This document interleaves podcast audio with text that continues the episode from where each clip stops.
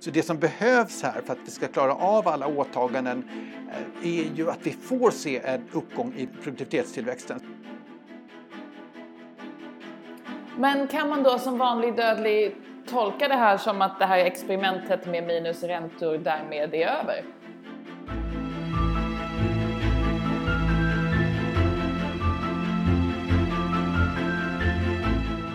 Detta är Molén och Marsall.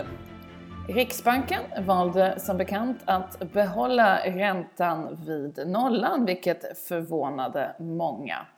Man körde alltså minusränta i högkonjunkturen men inte nu i den värsta ekonomiska krisen i vår livstid. Hur ska vi vanliga förstå det här, Claes? Ja, till att börja med Katrin kanske man ska säga att eh, så väldigt många som var förvånade kanske det inte var. Vi var förvånade men eh, där fick vi faktiskt, där fick vi faktiskt du mer... Var förvånad när du, ringde, du var förvånad när du ringde igår. Ja. Det var jag baserar min bedömning ja, på. Ja, just det, precis. Men det var många andra som hade gjort en annan bedömning. Men helt klart är det så att nu behåller man räntan på noll och det är faktiskt bara, vi går tillbaka till i höstas så hade man ju negativ reporänta och så sent som i december förra året så var det två ledamöter som be ville behålla den i Riksbanksdirektionen och nu är det unisont så att hela direktionen vill ha kvar räntan på noll. Eh, så det är ju, kan man tycka då, lite oväntat givet den enormt djupa kris vi är inne i som ju inte var fallet i höstas. Men eh, helt klart har Riksbanken gjort en ny bedömning där man inte ser att en eh, räntesänkning är effektiv i det här läget. Det kan man diskutera, det har vi gjort i, i andra sammanhang. Men man får nog räkna med att räntan ligger kvar på den här nivån under överskådlig framtid. Men kan man då som vanlig dödlig tolka det här som att det här experimentet med minusräntor därmed är över? Det är ju faktiskt en tolkning som tycker jag ligger ganska nära till hands. Riksbanken fick ju mycket kritik när det gällde negativ ränta eh, de åren, alltså mellan 2015 och 2019 som man hade det. Och det kan mycket väl vara så att man har tagit till sig av kritiken, man tycker att det blir för svårt för hushållen att förstå. Och jag tyckte också att det var onödigt länge man höll negativ ränta i förra svängen. Jag tror dock att i det här läget med så exceptionella ekonomiska omständigheter, nedstängda ekonomier och så vidare så tror jag nog att hushållen hade haft lättare att förstå det den här gången.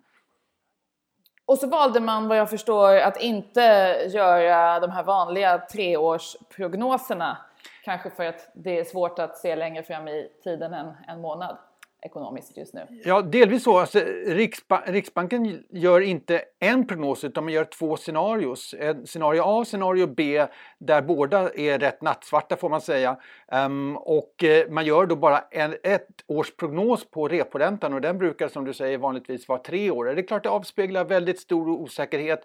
Vi har ju pratat tidigare om svårigheter att göra prognoser i en sån här miljö där man ju snarare får se saker som räkneexempel.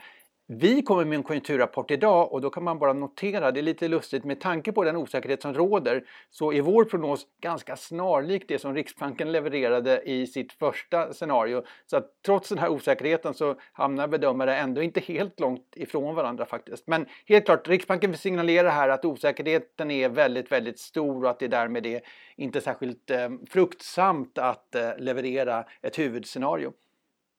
Mm.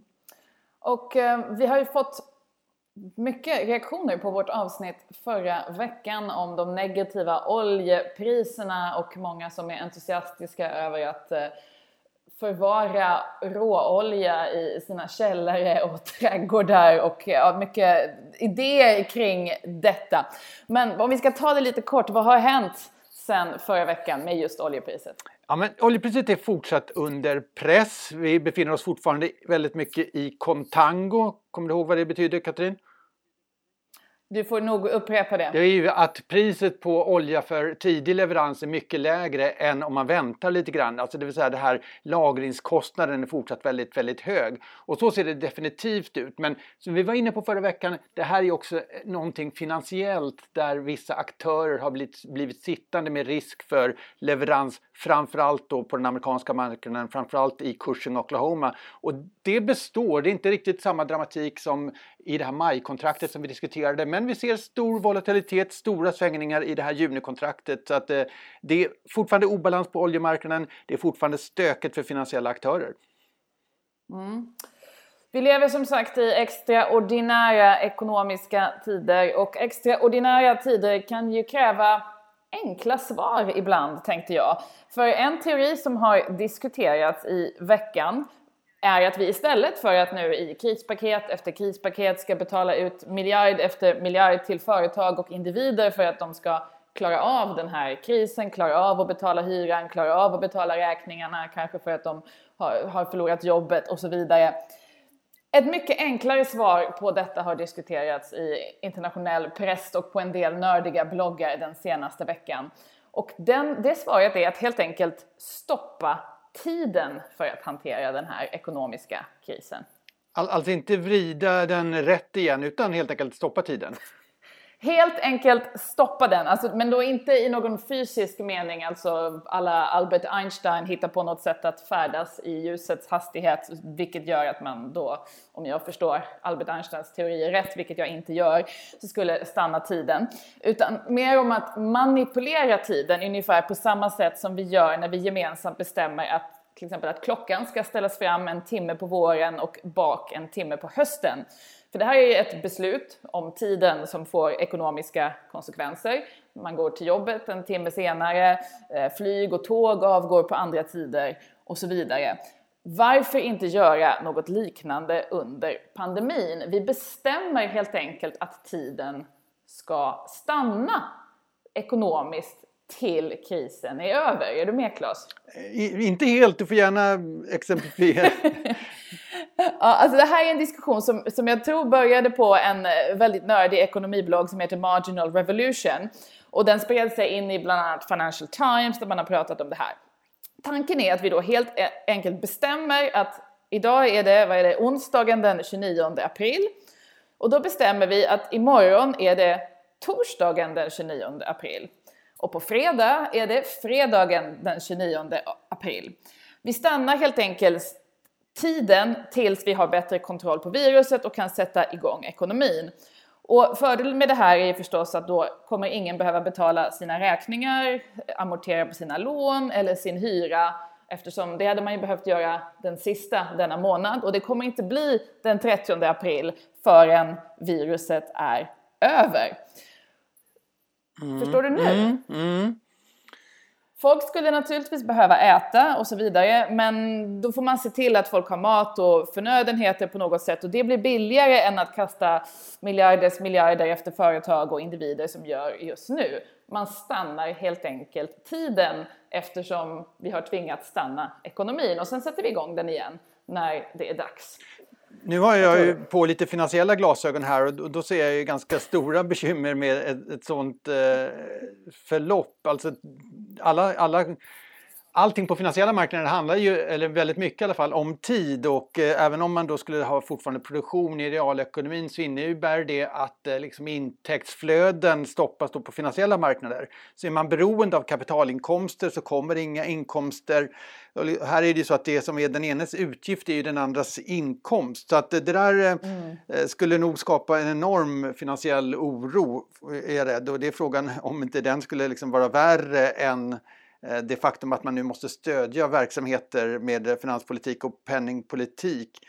Eh, sen har man ju det här att vi får ju anta att man stannar i tiden ganska länge då så att helt plötsligt skulle vi ha högsommar i ja, fortfarande då den 29 april och inte på grund av global uppvärmning utan på grund av att tiden stannar och sen så har man liksom förskjutit året. Jag vet inte hur man, ska man gå tillbaka eller hur hamnar man det kanske inte har framgått. Jag tänkte på det där också, att det blir, liksom, det blir som en ny kalender, ungefär som man historiskt ibland har eh, olika påvar har hittat på nya kalendrar så blir det någon slags liksom, virustid som vi då för alltid kommer att leva i efter det här, vilket jag tyckte var lite fascinerande.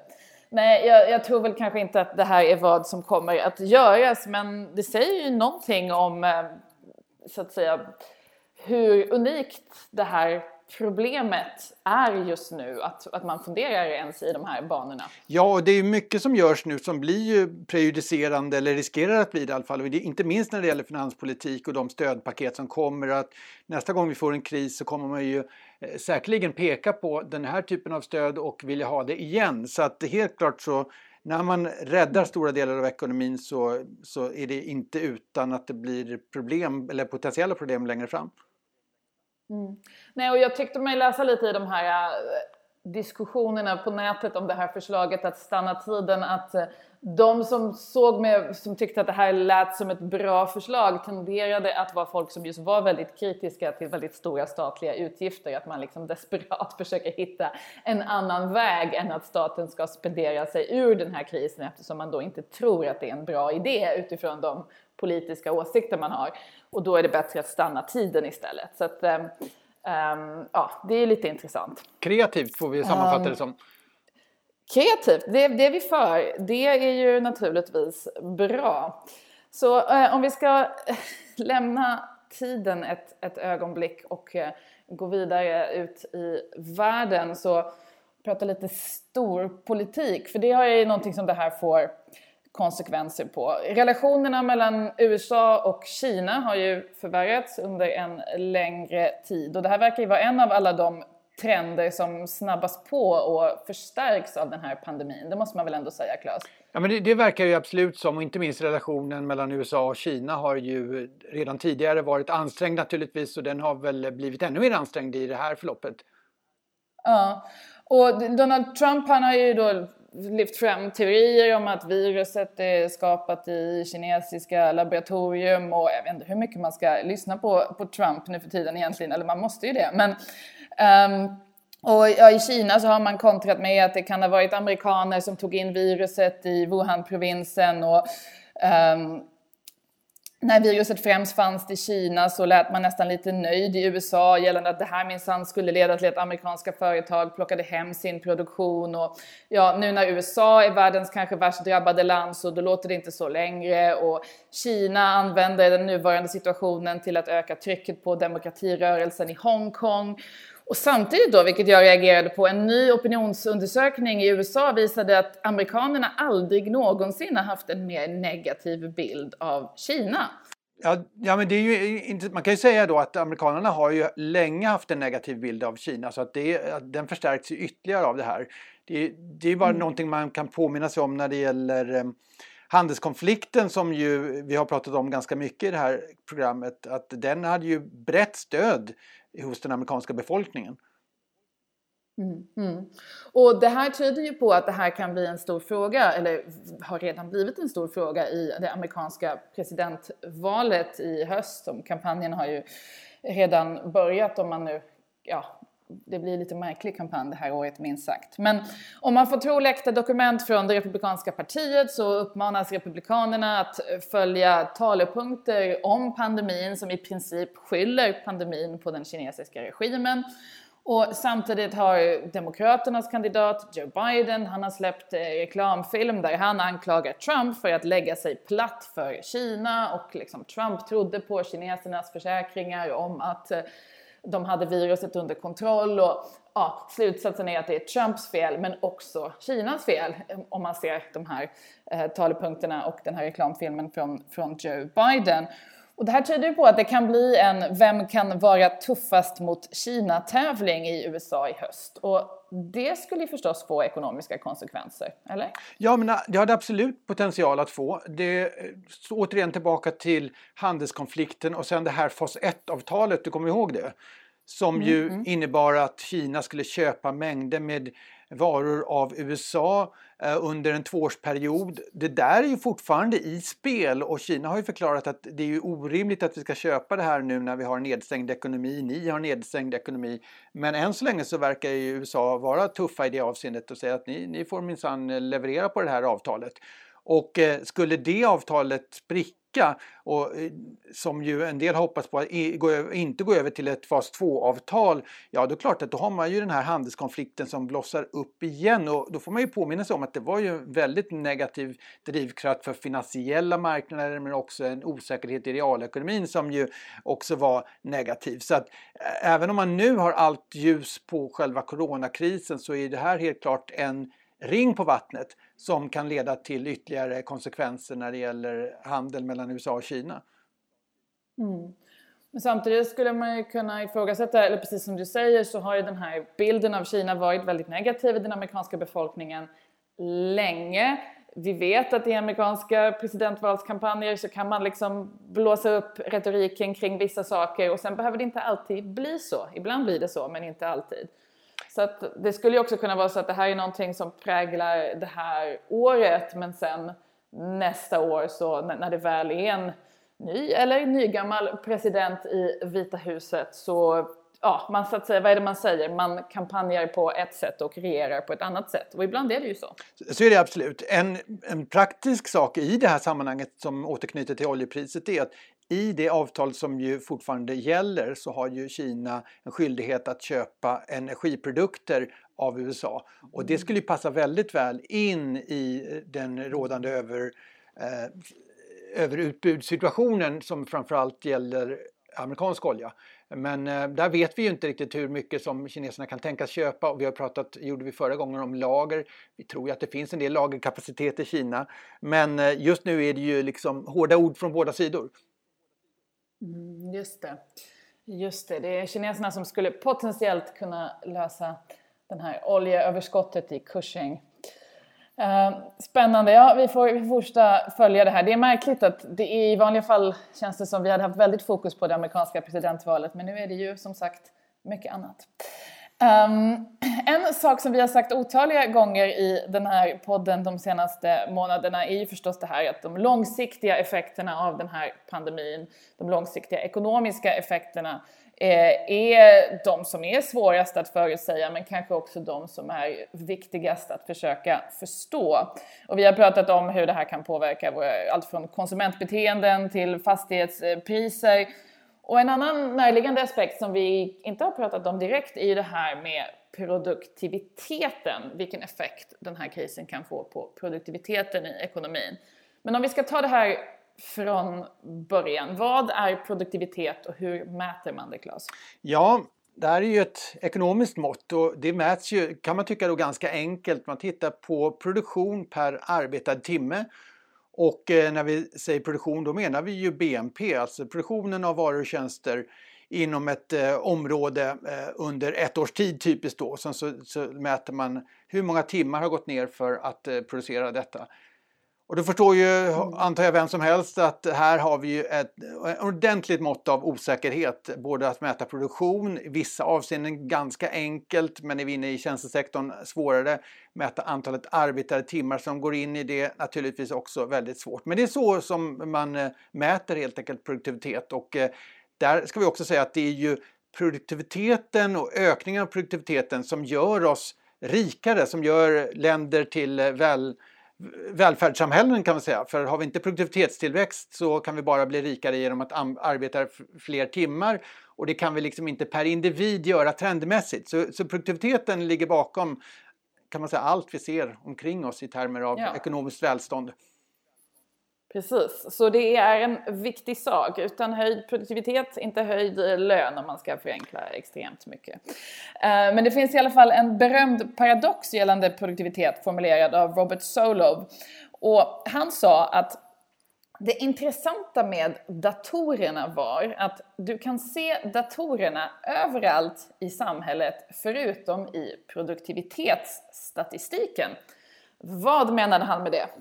Ja, det där är intressant ehm, och när det gäller som sagt produktivitetsstatistik så är den ju osäker till att börja med men det finns faktiskt långa, långa tidsserier och då får man gå tillbaka till eh, till och med 1700-talet. finns en Bank of England har en produktivitetsserie för eh, Storbritannien som faktiskt går tillbaka så långt och då kan man se att kulmen för produktivitetstillväxten kanske inte helt oväntat var efter andra världskriget. Då var man uppe på väldigt höga nivåer, omkring 4% tillväxt per år. Eh, och eh, under de senaste decennierna så har det där mattats och eh, nu är det ju bara nätt och jämnt positivt kan man säga. Återigen inklusive all den där osäkerheten som finns. Och man, man, man, har ju försökt förklara det här på olika sätt. Kanske det är... Precis, och det är det som Robert Solov menar att liksom, trots att datorerna kom in och kanske slår igenom, vad ska man då räkna från slutet av 80-talet kanske ordentligt. Mm. Den här enormt nya tekniken, ny teknik tänker man sig borde öka produktiviteten när vi får in nya maskiner så borde vi bli effektivare på att jobba. Men datorerna och den digitala tekniken kom in och förändrade våra liv fullständigt men produktiviteten ökade inte på ett, det sätt som man hade kanske kunnat förvänta sig utan den mattades istället av. Och det här är ändå paradox för att tidigare när maskinerna har kommit in till exempel under den industriella revolutionen så har produktiviteten tagit fart något väldigt. Men det här hände inte med datorerna eller hur? Nej, och här kan man säga att om man liksom tittar lite mer noggrant på statistiken så kan man se effekter till exempel under 00-talet när vi fick hela, efter IT-boomen kan man säga. Där ser man en uppgång mm. i produktivitet fast inte lika varaktig då som man haft tidigare. Och ett sätt att se på det här är att det är inte riktigt samma språng tekniskt som tidigare tekniska revolutioner och därmed inte samma effekter på, på produktiviteten. Mm. Men det, finns, det här har ju använts lite grann mot eh, Silicon Valley de senaste åren. Att liksom där sitter ni och, och tjänar massa pengar och pratar om att ni förändrar världen. Men om man tittar på produktivitet, vad har ni egentligen gett oss? Vi har, liksom, vi har fått Netflix som vi kan ligga i soffan och kolla på men egentligen har vi inte blivit mer effektiva på jobbet. Så att, eh, och sen har ju, brukar ju nu, eh, så att säga, förenklar jag ju något väldigt, så brukar Silicon Valley svara att nej men det där är inte sant. Eh, utan det här handlar om att vi inte kan mäta produktivitet på ett rimligt sätt längre för att ekonomin har förändrats på sådana sätt att det här inte går att mäta. Och, då och så bråkar man, man, om det. Precis, och då ska vi säga då återigen, om, om det ska gå in i BNP så måste det finnas en ekonomisk transaktion bakom. Och ganska mycket av det som Silicon Valley har levererat det är ju inom citationstecken gratis. Det, det, till exempel behöver man ju betala med att ge information till Silicon Valley i form av data mm. och det går ju inte in i BNP. Um, ehm, så att skulle man fråga mina döttrar till exempel så tycker de att vissa saker som Silicon Valley eller för den delen Kina producerar i termer av mjukvara är fantastiskt och ger ett enormt, eh, enorm glädje i deras liv. Kan man ifrågasätta i och för sig, men det är ju det här med, det kallas ju konsumentöverskott i ekonomiska termer. Alltså någonting som inte då påverkar BNP men som ändå ska, som ändå som, som konsumenter har väldigt nytta eller glädje av. Eh, och det är ju där kanske mm. Silicon Valley vill mena att kolla här, vi gör ju massor med saker som inte poppar upp i den här officiella statistiken. Precis, men dina döttrars glädje över TikTok eller vad det nu kan vara i så kan vara det. är inte samma sak som att inte samma sak som att mamma och pappa blir effektivare på jobbet. Um, av den nya digitala tekniken. Och nu finns det ju en diskussion kring den här pandemin om det här är ögonblicket när faktiskt den här tekniken börjar synas på riktigt i produktivitetsstatistiken. Och tanken bakom det här är ju att nu tvingas ju många eh, inom eh, många former av tjänstejobb att arbeta hemifrån. Och den här digitala tekniken, allt från Zoom eller Slack, den har ju funnits några år men vi kanske inte har hittat sätt i våra organisationer och företag att använda den på bästa sätt. Men nu tvingas väldigt många organisationer eller företag att faktiskt driva alltihopa med hjälp av den här typen av digitala hjälpmedel. Vilket tvingar oss att faktiskt hitta sätt som att använda dem som är mycket mer effektiva och att det här kommer få långsiktiga konsekvenser på produktiviteten i en stor del av tjänstesektorn. Mm. Vad tror du om det?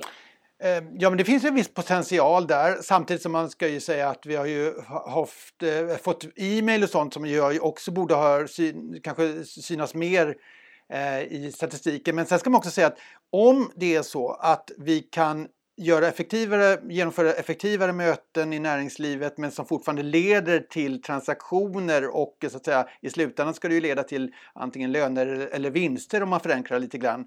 Eh, då kommer det också synas i BNP och därmed i produktivitetsstatistiken.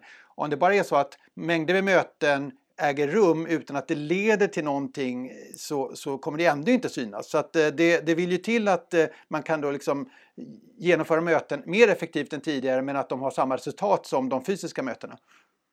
Mm. Men ta, jag tänker, ta, ta, till exempel utbildningssektorn och produktiviteten i utbildningssektorn om man nu kan prata om produktivitet på det sättet. Men det kan man ju i någon mån. Där finns det ju en diskussion om att mm, det här, det här ögonblicket den här pandemin faktiskt kan tvinga utbildningssektorn, universiteten att förändras i grunden.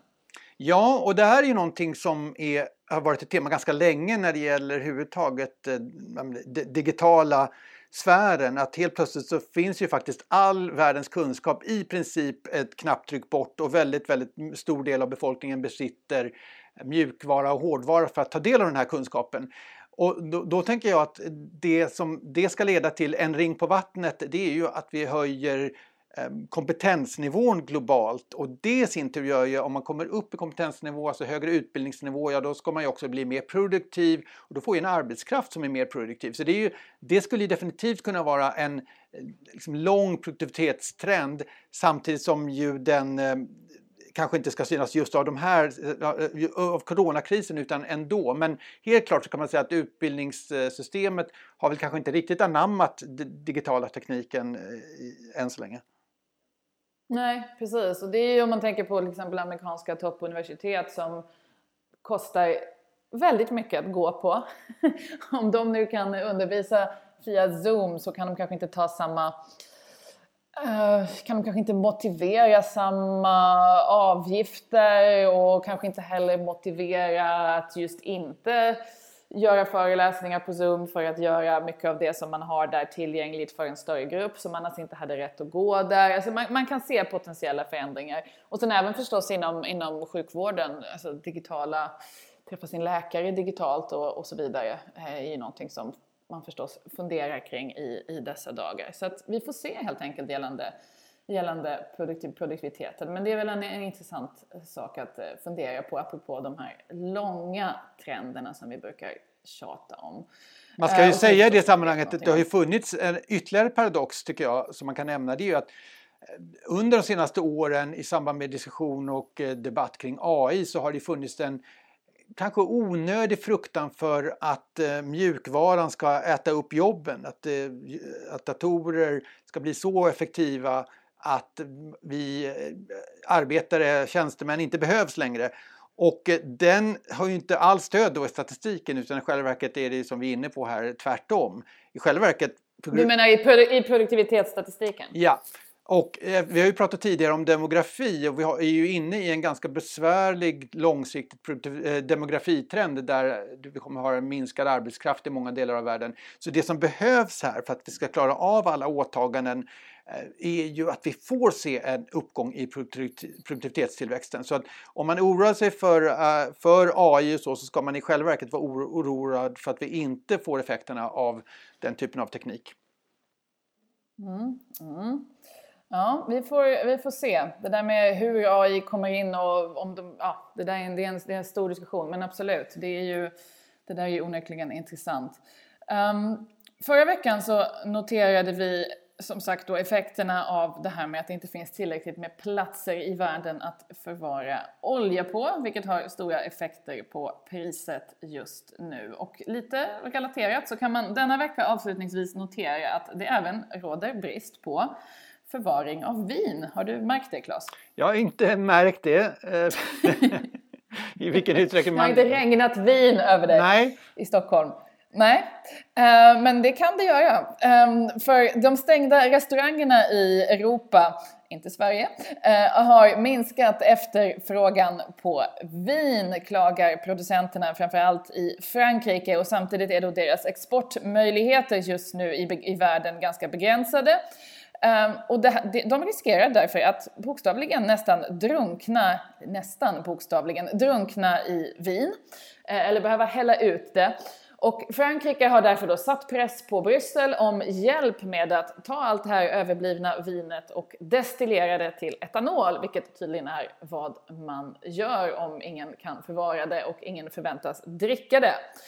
Um, så att om någon har en väldigt stor och tom vinkällare så kan man kanske, det kanske vara värt att höra av sig till Bryssel för lite gratis vin. Ja, jag tänker um, att det inte bara ska det bli negativa vinpriser. Det blir ju väldigt intressant um, utveckling i så fall. Det blir intressant. det, det, det, kan bli en intressant uh, utveckling. Men som sagt, uh, vinöverskott i EU som effekt av pandemin. Detta var Molén och Marsall. Jag heter Katrin Marsall. Och jag heter Claes Molén.